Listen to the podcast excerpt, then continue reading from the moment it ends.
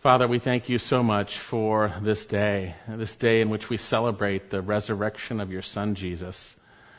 Father, I pray that you would bless your word, that we would be reminded, that we would be encouraged, that we would be blessed as we see again what you have done through sending your Son Jesus to die for our sins and for him rising from the dead.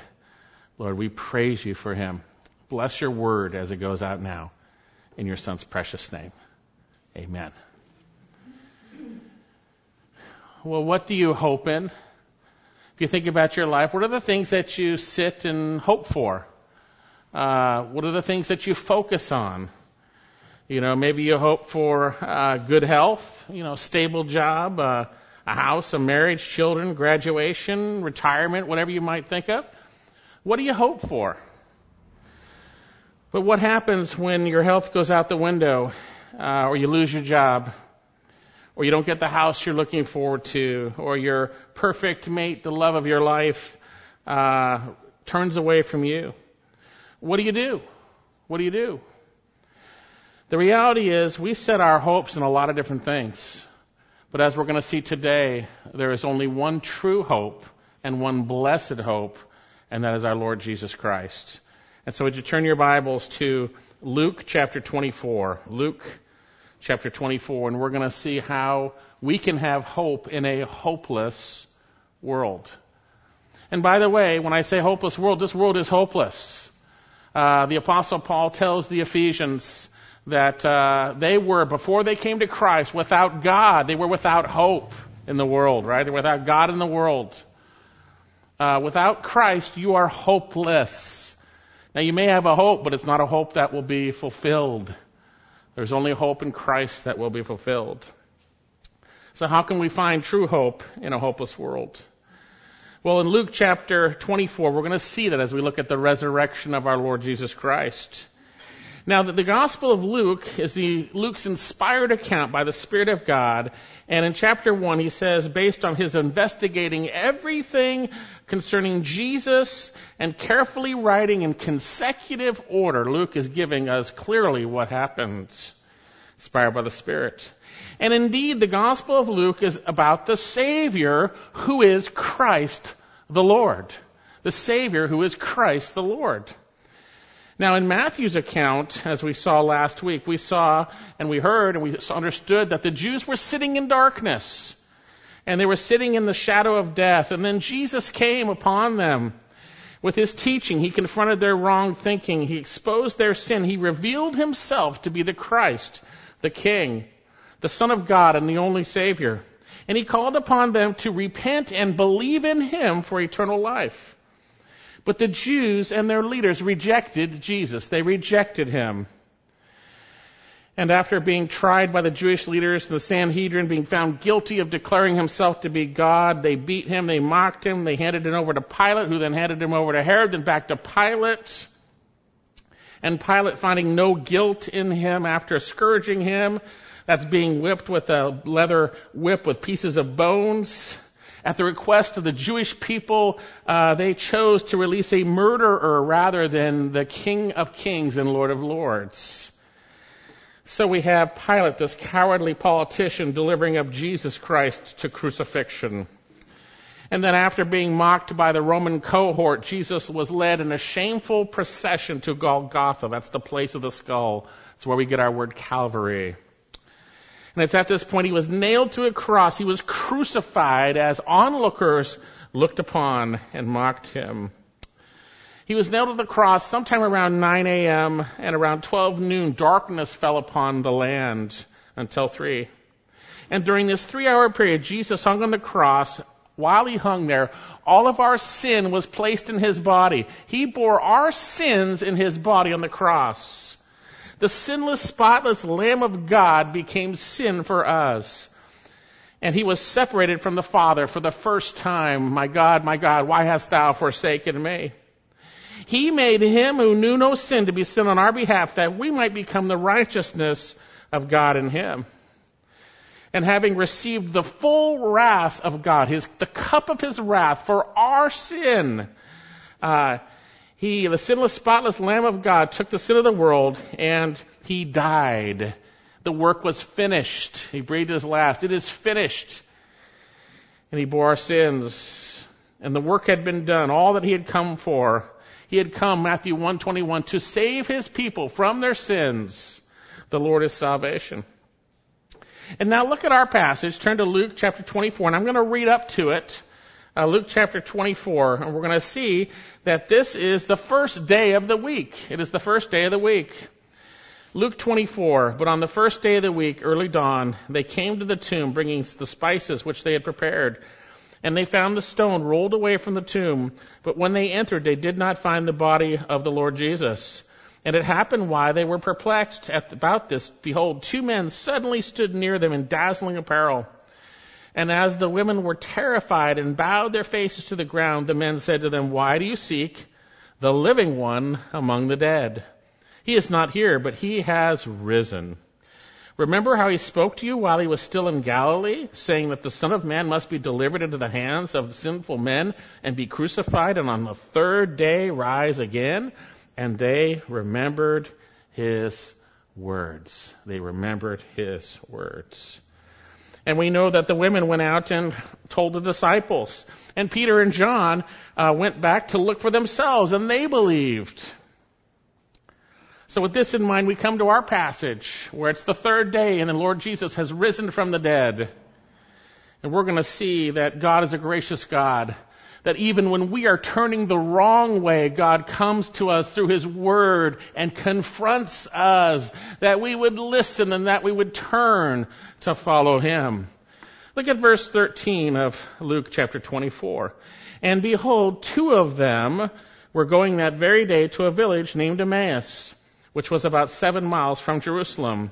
And they were conversing with each other about the things which had taken place so here, Luke says, and behold, take a look, pay attention, pay attention.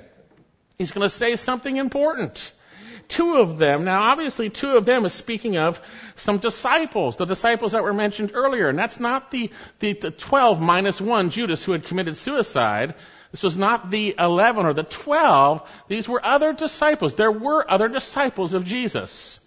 And two of them were on their way that very day, very important, on their way to a village named Emmaus. And Luke says, in consecutive order, explaining things very detailed, Luke, Dr. Luke, inspired by the Spirit, which was about seven miles from Jerusalem. So he's making it clear that these disciples of Jesus are leaving Jerusalem on the third day, and the day is not up yet. They had left Jerusalem, they had left their brethren who were gathered together, by the way gathered together. So what were they doing? What were they doing on this seven mile walk? Think about how far seven miles is. That's a little ways. But in these days, they didn't have, well, they had horses, they had chariots, but not the normal people, right? It's a long ways. They're on their way. They're on their way to Emmaus from Jerusalem. And what were they doing? Verse 14. And they were conversing with each other about the things which had taken place. They were conversing about the things that had taken place. Well, what were those things that had taken place? Well, they're going to talk about it in a minute. This term conversing means throwing back and forth. It's almost as if they were debating about what had taken place. And they're walking away. They're conversing and discussing. And Jesus himself, notice this, approached and began traveling with them. I marvel at this. And this is written for us, by the way, and certainly for them as we see it, not written, but certainly for their benefit as we'll see. Jesus has risen from the dead. He has appeared to some of his disciples, the women already. We read about that. And now he is walking, he comes alongside these two guys who are leaving Jerusalem on their way to Emmaus. And he begins traveling with them. Uh, this is marvelous. And so while they're conversing and discussing, Jesus himself approached and began traveling with them. Uh, and we see here uh, this the amazing thing. And notice what it says in verse 16. But in contrast, their eyes were prevented from recognizing him. Epinosko, it speaks of knowledge. They were prevented from knowing who he was. They were prevented. Now, why would God prevent their eyes from seeing him? They're dejected. We're going to see. They were hoping. We're going to see. Their hopes were dashed. Why would God prevent them from seeing himself? Why didn't Jesus say, look guys, I am here, rejoice, I've risen from the dead, look right here, look at my hands. He doesn't do that. He doesn't do the same thing he did with the ladies, does he? He doesn't do the same thing he did with Peter and John, as we'll see. What does he do here? He disguises himself, or he, he, he makes himself as God unrecognizable to them. They didn't recognize him as the Christ, as Jesus. And God is a gracious God because, as we will see, sometimes we're not ready to see Jesus. We're not ready. We need to see our sin first. We need to see our sin, and we're also going to learn a lesson that God does not primarily reveal himself as we see in the, in the New Testament, even through coming alongside. He reveals himself through the Word of God. And we're going to see the Lord Jesus using the Word himself to reveal himself to these disciples and to expose their sin of unbelief. Their sin of unbelief. And he said to them, verse 17, what words, uh, what are these words which you are exchanging with one another as you're walking? And they stood still, looking sad. They stopped in their tracks. They stopped. What? What are these words? What are you talking about? Jesus is saying. They stood still, looked still, looking gloomy, sad. Their countenance. That's the word there. Gloomy, sad. And one of them named Cleopas, this shows that this is not of the eleven, these are disciples. This is Cleopas. I don't remember hearing his name in the eleven disciples, right? But he's a disciple, right? He's not one of the eleven, but a disciple.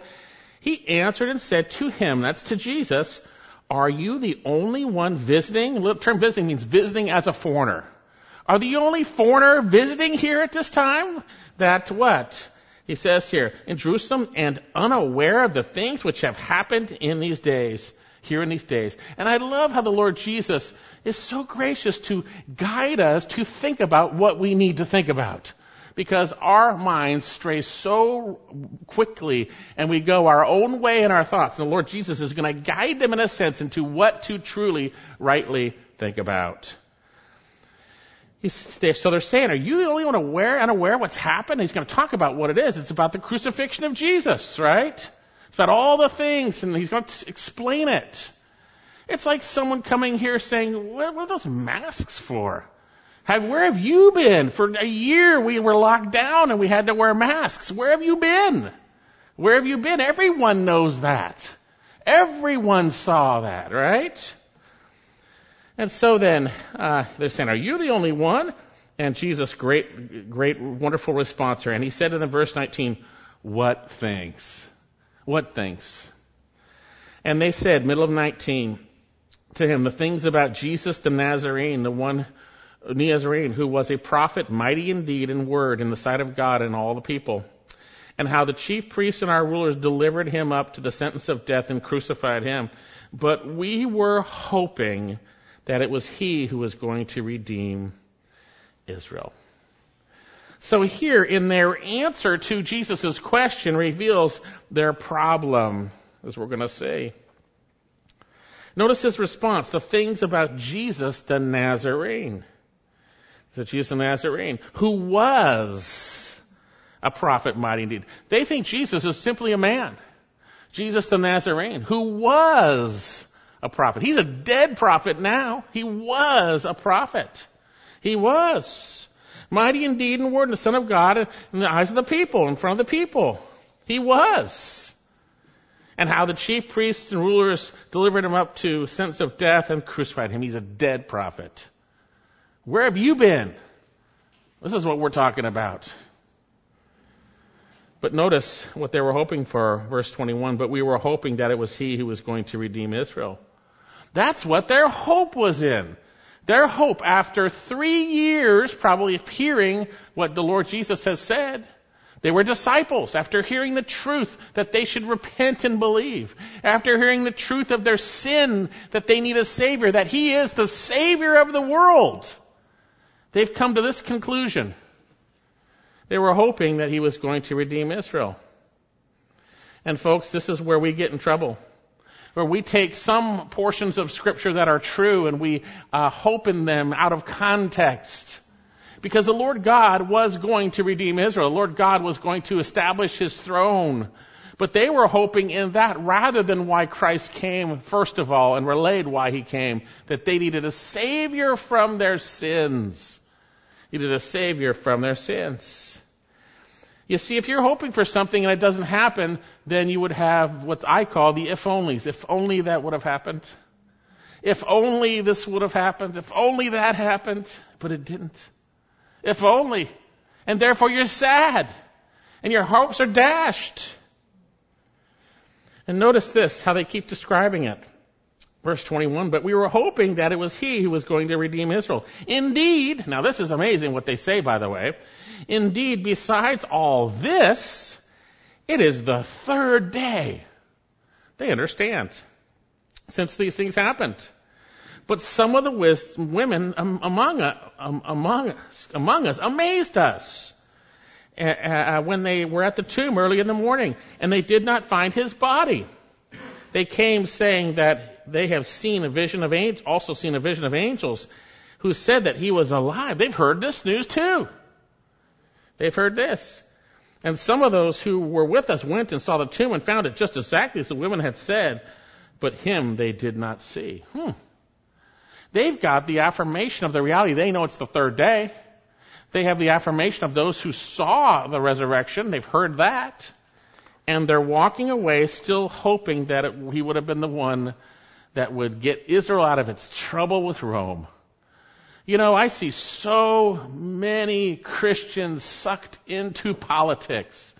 And this Christ is a savior to deliver them from the Democrats or the Republicans or whatever it might be. Or from communism. Yes, these are bad things. Yes. But that's not what God came to save us from. God came to save us from our sins. From our sins. They were hoping that He would redeem Israel. That He would pay the price to purchase them out of their bondage from Rome. As we'll see. So how is life going for you? Is your Jesus a Jesus for this life only? You know, there's a lot of gospels going out here that talks about Jesus to fix and repair your life. Now, he does do wonderful things, and he will bless you with peace in the midst of whatever happens if you come to him. But there's no guarantee that your life is going to be fixed if you come to Jesus Christ. Actually, it might become worse. Jesus said, I've come not to bring peace, but a sword. You may have more trouble when you come to Jesus Christ than you had before. You need to count the cost for coming to Jesus Christ. Jesus very clearly said that. But there's a gospel going out these days that if you come to Jesus, He will take care of everything in your life and you'll be just fine. That's not true. He'll take care of your sin and you will be eternally fine and you'll be blessed forever and ever in eternity with Him, but you're going to have the sufferings for the glories to follow. So how are you doing? Have your expectations been dashed? Are you lonely, empty, discouraged, depressed, despairing? There are so many depression drugs out there. Just watch the commercials. Then there's commercials for drugs upon drugs. If your depression drug makes you shake a lot, then take this one. You know, it's all about you and getting out of your, your thing that you're in. And folks, the reality is man's ways do not resolve these things. Because a lack of hope in true hope is always going to bring discouragement. It's going to bring depression. It's going to bring all those things. But here, we see that Jesus Christ is willing to come alongside those who are hopeless. And maybe he's coming alongside you today. You have looked at your circumstances and you have said, there is no hope for my spouse to change. There is no hope for my job to get better. There's no hope for this country. There's no hope for whatever it might be. I give up. Well, Lord God is gracious and he comes alongside us. He comes alongside to expose our wrong thinking about Him and about ourselves, as we'll say. So notice what he does when he comes here. It's very important when he comes alongside because this Jesus isn't like the Jesus of these books that comes alongside and gives a little show in the sparkly era of whatever it might be. It's not a vision of anything like this here. The Lord Jesus does something totally opposite of what the world would think he should do at this point. Notice what he does. Verse 25. And he said to them, O foolish men and slow of heart to believe in all the prophets had spoken. And it's emphatic. Oh, foolish men, you're foolish, you are without wisdom, and you are slow of heart. The word literally means stupid. It could be translated stupid. You are slow of mind to believe. You are stupid to believe. It's kind of an insult, it seems like, but it's not. It's a correct uh, addressing of where someone is truly at. Slow of heart to believe in all the prophets had spoken. Something's wrong. You're lacking understanding. And you are slow. You are mentally dull in believing. That's really what he's saying. saying. Foolish and slow to believe. You could say it this way foolish and stupid in faith. Now, what was it they were stupid and foolish to not believe in or to be slow in? Notice in the end of verse uh, 25, middle. In all that the prophets had spoken. That's the issue. The revealed word of God that was available to them. And brothers and sisters, we have so much of God's word available to us, and we are foolish and slow to believe in so many spheres besides the sphere of those who aren't saved who may be foolish and slow to believe. The Lord says something in His Word and we're slow to believe it. We're foolish to believe it. It says, and all the prophets had spoken. And when that happens, we're going to be sullen. We're going to be depressed because it's going to be about us and our getting fixed rather than about what the Lord God has revealed. Notice what he says, O foolish men and slow of heart to believe all the prophets had spoken. And he continues, was it not necessary for the Christ to suffer these things and to enter into his glory? Wasn't this necessary? If these men would have understood and believed the complete revelation that they already had, even in bits and pieces, they would have known that he had to suffer first to enter into his glory. But God is gracious. He's coming alongside him. God didn't say, okay, they messed up, they didn't believe, they're slow and hard and messed up, forget them. Let them just go their way. God came alongside them personally. Personally. But if these men would have known that he had to suffer first, for the scriptures were clear, if they would have known or read Daniel that the Messiah would need to be cut off before receiving his kingdom, if they would have read Isaiah, they would have known they would have had to be pierced for our transgressions, crushed for our iniquities, before, and that he would be uh, allotted a portion with the great before that. In 1 Peter chapter 1, we see very clearly that the prophets predicted the sufferings of Christ in advance. 1 Peter chapter 1, verse 10.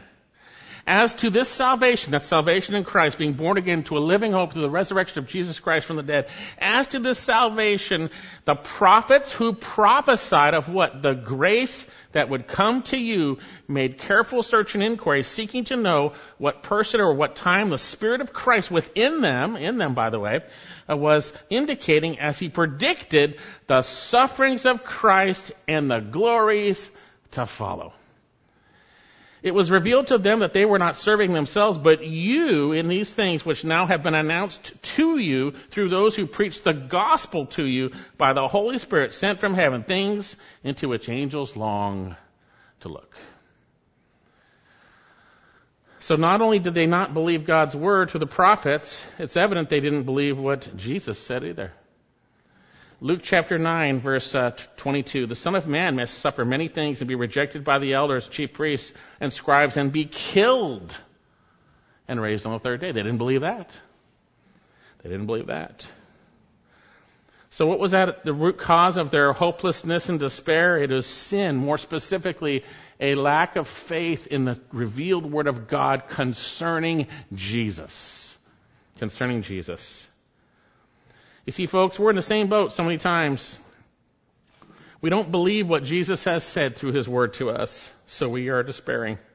We don't believe that he will never leave us nor forsake us, so we remain lonely. We don't believe he paid the price, we're forgiven, so we stay in guilt and shame, letting Satan beat up on us. We don't believe he's in control and sovereign, so we're angered and frustrated over our circumstances. We become depressed. We don't believe He's preparing a place for us and coming again, so we make this place a home in our hearts. If these men would have believed the scriptures, they would have come to know that Jesus had to suffer before He went to His glory. And He defined the root cause of their problem, a lack of faith in what He had revealed concerning Himself. A lack of faith. That was their problem. Is this your problem? Maybe some of you are foolish and slow to believe God's word. Do an inventory. What areas am I slow to believe? What areas that am I not believing what God has said? Now, for salvation, we need to believe in Jesus Christ. We'll see that.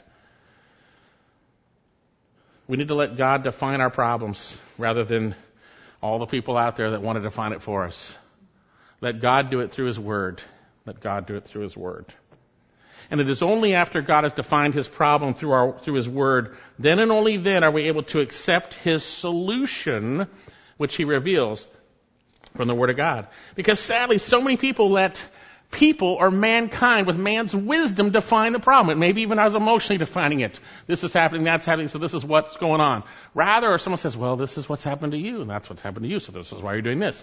Rather than what God says in His Word. Let him define the problem and then let him resolve the problem through his word. And he said to them, O foolish men and slow of heart to believe in all the prophets have spoken, was it not necessary for the Christ to suffer these things and enter into his glory? And beginning with Moses and with all the prophets, he explained to them the things concerning himself in all the scriptures. I marvel at this. He could have just said, I'm Jesus. I rose. Look at me. Be happy. He doesn't do that because their problem is a lack of faith. Their problem is they don't believe the Word of God. And so he shares the Word of God concerning himself. And this is how God has chosen to reveal himself. This is a very important lesson for us. Beginning with Moses and all the prophets, he explained to them the things concerning himself in all the scriptures. I, I, I marvel at this. I marvel at this. He takes these despondent disciples to the Word of God that points to Him. And that's what we need to go to. The Word of God and look to Jesus. Okay? Very clearly in 2 Peter chapter 1, he has given us, divine power has given us everything pertaining to life and godliness through the true knowledge of him. We have his precious and magnificent promises. We have everything we need. The world says no. The Christian world says no, you need this too. No, you don't need this. You need Jesus and you need Him by His Word to convict your heart and then to correct your heart and then to train you in righteousness.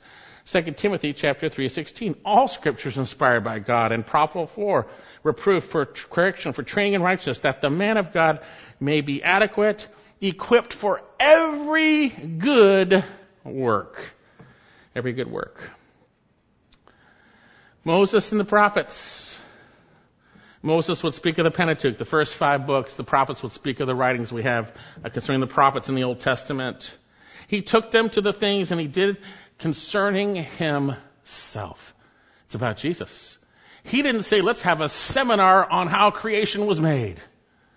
The Genesis account is not here to tickle our fancy about creation. It is to point to the reality of sin entering into the world and a Savior through Eve's seed who would come along and then we would have through Abraham's seed, we would be blessed. It's about Jesus Christ. It's about Jesus Christ. And beginning with Moses and the prophets, he explained to themselves and things concerning himself in all the scriptures. I love the scripture in John 5:39.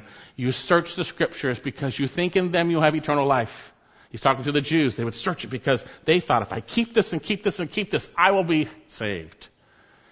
But he says here, he says, uh, and it is these that bear witness of me, Jesus says. And you are unwilling to come to me that you may have life. That's the real issue. The scriptures bear witness of Jesus Christ. And Jesus revealed the things concerning himself in the scriptures. Here it says he explained, the word explained here speaks of translating or interpreting or expounding. They got a sermon from Jesus about himself through the word of God. Wasn't that wonderful? This brings up another point. We can't understand God's word without God illuminating it for us. And Jesus was illuminating it for them there, but we have God's Spirit that illumines His word for us that helps us understand. So think about this. The Lord himself, explaining himself in the scriptures, walking on this seven mile journey, he probably shared that he was the seed that would have his heel bruised. He probably shared that this bruising would crush the serpent's head. He probably shared that he was the seed of Abraham in which all the nations would be blessed. He probably shared that he's the Passover lamb in Exodus, the atoning sacrifice in Leviticus, the smitten rock in Numbers, the prophet to be raised up in Deuteronomy 18, the king, the anointed one, the son whom we are to take refuge and worship, Psalm 2. The stone which the builders rejected, Psalm 118 the child who would be born, who would rule, the wonderful counselor, the mighty God, Father of eternity, Prince of Peace, Isaiah 9. The one who would be pierced for our transgressions, crushed for our iniquities, like a, like a lamb or sheep led to slaughter. The branch of righteousness in Jeremiah. The one coming in the clouds in Daniel to receive an everlasting kingdom that he would be in the ground three days and three nights like Jonah in the belly of the whale. He could have shared that he was the mighty one to save in Zephaniah, the son of righteousness with healing in his wings in Malachi. Verse 27, and beginning with Moses and with all the prophets, he explained to them the things concerning himself in all the scriptures we can so easily get turned away to ourselves, to theology, to doctrine, or whatever. The doctrine is teaching, but it's got to be about Jesus. Sometimes that can be uh, uh, an idol. Turn, focused on Jesus here. The things concerning Himself, Himself in all the Scriptures. The Old Testament foreshadowing our, revealing our sin and foreshadowing the Savior, Jesus Christ the New Testament revealing the Savior and His work on our behalf. Listen to Isaiah 53. Who has believed our message? And to whom has the arm of the Lord been revealed? For he grew up before him like a tender shoot, like a root out of parched ground. He had no stately form or majesty that we should look upon him, nor an appearance that we should be attracted to him. He was despised and forsaken of men, a man of sorrows and acquainted with grief, and one from whom we hid our face. Men hid their face and despised, we did not esteem him. Surely our griefs he himself bore and our sorrows he carried, yet we esteemed him stricken, smitten of God, and afflicted. But he was pierced through for our transgressions, he was crushed for our iniquities. The chastening for our well-being fell upon him, and by his scourging we are healed. All of us, like sheep, have gone astray. Each one has turned his own way, but he has caused the iniquity of us all to fall on him. God is so gracious to reveal his son Jesus in the Old Testament, to reveal our need for a Savior, to show the shadowing of a need for a sacrifice, to point to the reality that he would even give his only son to die for our sins. And he did. He died for our sins and he rose from the dead. And Jesus Christ brings salvation alone. There is no other name in heaven or earth that we must be saved. It's through Jesus. And if you've never cried out to Jesus for salvation, do so today. There's a day in which He's going to judge the world. God will judge through Jesus, having appointed Him judge of the living and the dead, having furnished proof by raising Him from the dead. Turn to the Lord Jesus. Lord Jesus, I have sinned. I believe you died for my sins and rose from the dead. I believe you're God who took on human flesh. Save me. Save me. The whole Old Testament points to Jesus. It points to what he, who he is and what he has done and what he would do and will do. And we see it in the New Testament accomplished. Do you want to meet Jesus? Get into the Word of God. Are you doubting? Get into the Word of God. Faith comes from hearing and hearing from the Word of Christ. Romans 10:17. So how do you deal with hopelessness and despair? I bet you might be looking for yourself or your solution in the scriptures rather than Christ. Look for Him. Look for Him. He's the Savior. He's a God who holds all things together. He's a God who gave Himself for us. And if you understood and knew the love of Christ, which surpasses comprehension, it would change the way you think about your circumstances now. Get in God's Word. That's the only solution to our hopelessness. It is Christ. And notice when you truly believe there are going to be results, going to be changes. It's going to be changes. Look in our passage. Verse 28, and they approached the village where they were going, and he acted as though he would not go farther. So they're walking along. They have a seven mile journey. They're about there. They've had a long talk about the whole Old Testament and how it pointed to Christ, right? We see that all the scriptures, him and the scriptures. And they urged him, saying, Stay with us, for it's getting towards evening, and the day is now nearly over. And he went in to stay with them. Was one of the first results of him sharing the scriptures, they wanted to stay with him. You see, when the Word of God is working in your heart, you want more of the Word of God because it shows the God of the Word. When God is working in you, you want to hear more. You go to the Word of God, you want to hear more. And notice, their eyes were opened. Verse 30, and it came about when he reclined at the table with them, he took bread and blessed it and breaking it. This is our Savior taking time out for these guys. Two guys walking away, taking time out to deal with them for our benefit and for their benefit. Blessed it, breaking it. He began giving it to them, and their eyes were opened, and they recognized him, and he vanished from their sight. Their eyes were opened, passive. They, they didn't get opened on themselves. They didn't open their own eyes. Their eyes were opened. God opened them. And they recognized him. And look at verse 35. And they began to relate the experiences on the road, how he was recognized by them in the breaking of bread. It's my thought they saw the nail prints. They saw it was the Savior. Their eyes were opened and they saw him. When are our eyes opened? When we accept what God says about our sin by faith? When we believe in the Savior Jesus Christ for save, salvation from our sins, our eyes are opened. But folks, we can willingly put blinders on them by turning away from the Word of God, by turning away from the God of the Word. I posit to you that if you're going through trouble and there's not a joy in the midst of that trouble, even though you're, you're having trouble, that your eyes have been pulled off Jesus.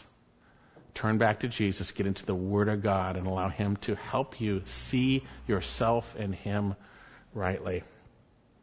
And notice when that happens, you're going to have a desire to be with Him. Look at our passage. Uh, verse 31. And their eyes were open, they recognized Him, and He vanished from their sight. Wow. This is amazing. And they said to one another, Were not our hearts burning within us while He was speaking to us on the road? That is awesome. Their hearts were burning within them as He was speaking about Himself from the Scriptures right? And he says on the road, while he was explaining the scriptures to us. Wonderful. I sure hope we get to see the replay of this in heaven. Wonderful, wonderful. And notice, there's another result. These disciples who are walking away now with Christ wanted to be with him. They wanted to be with him. And the word was working in their hearts. The word's working in their hearts. You can know when God's doing a change in you. His word is working in you. It's burning within you. It's, it's changing you. You're, you're, you're drawn to it. It's, it's affecting you. It's convicting you. It's correcting you. And notice they had a desire to be with those who knew Jesus. This points out the fact that they were leaving because of their lack of faith. But they're going back. Verse 43. And they arose this very hour and returned to Jerusalem and found gathered together the eleven and those who were with them saying, the Lord has really risen and has appeared to Simon. Obviously, Simon uh, said he had appeared earlier and they didn't believe it. He's really risen. He's really risen. He is really risen. And if God has worked in your heart, you're going to want to be with God's people. You're going to want to be God's people. You're going to want to share about Him with God's people. And so we see here the Lord has really risen. So, what do we do if we are without hope and without God in the world? We need to listen to what Jesus has to say about our sin. Believe in the Lord Jesus Christ and be saved. Believe that He died for our sins and rose from the dead and call upon Him, and you will have an eternal hope. An eternal hope. And then, for those of us who are believers, we forget, practically speaking, what God has said and declared we forget, practically speaking, we serve a risen Savior. We have a Lord who loves us, who comes alongside us with His Word. Are we willing to listen? Are we willing to allow it to change us so that uh, we would then desire to be with Him and His people? You'll know you're changed in that point. So, where are you today? Do you have a hope that's beyond this world? Or is your hope in this world alone? Jesus Christ is our only hope. In uh, John chapter 11, verse 25, Jesus says uh, to Martha, I believe, I am the resurrection and the life. He who believes in me shall live even if he dies. And everyone who lives and believes in me shall never die. And he says to her, Do you believe this? Do you believe this? Let's pray. Father, what a glorious, wonderful day this is. What a wonderful passage. And Lord, I thank you so much through your Son Jesus that you come alongside us by your Spirit when we are not going the right way, Lord God. You love us and you use your word to convict us. And I pray for anyone here, first of all, who doesn't know you, that they would see and understand their hopelessness is based on their sin and that they need a Savior, your Son, Jesus Christ, a Savior from sin. And they would cry out and believe. And Father, for those of us who know you, may we be praising you that your Son brought about our eternal life through the forgiveness of sins by dying for us on the cross and rising from the dead. May we not be temporarily hopeless because of sin. May we confess it and get our eyes on your Son Jesus through your word. May we fix our eyes on him. So thank you, Lord, for your Son who died for our sins. It is in his name we pray.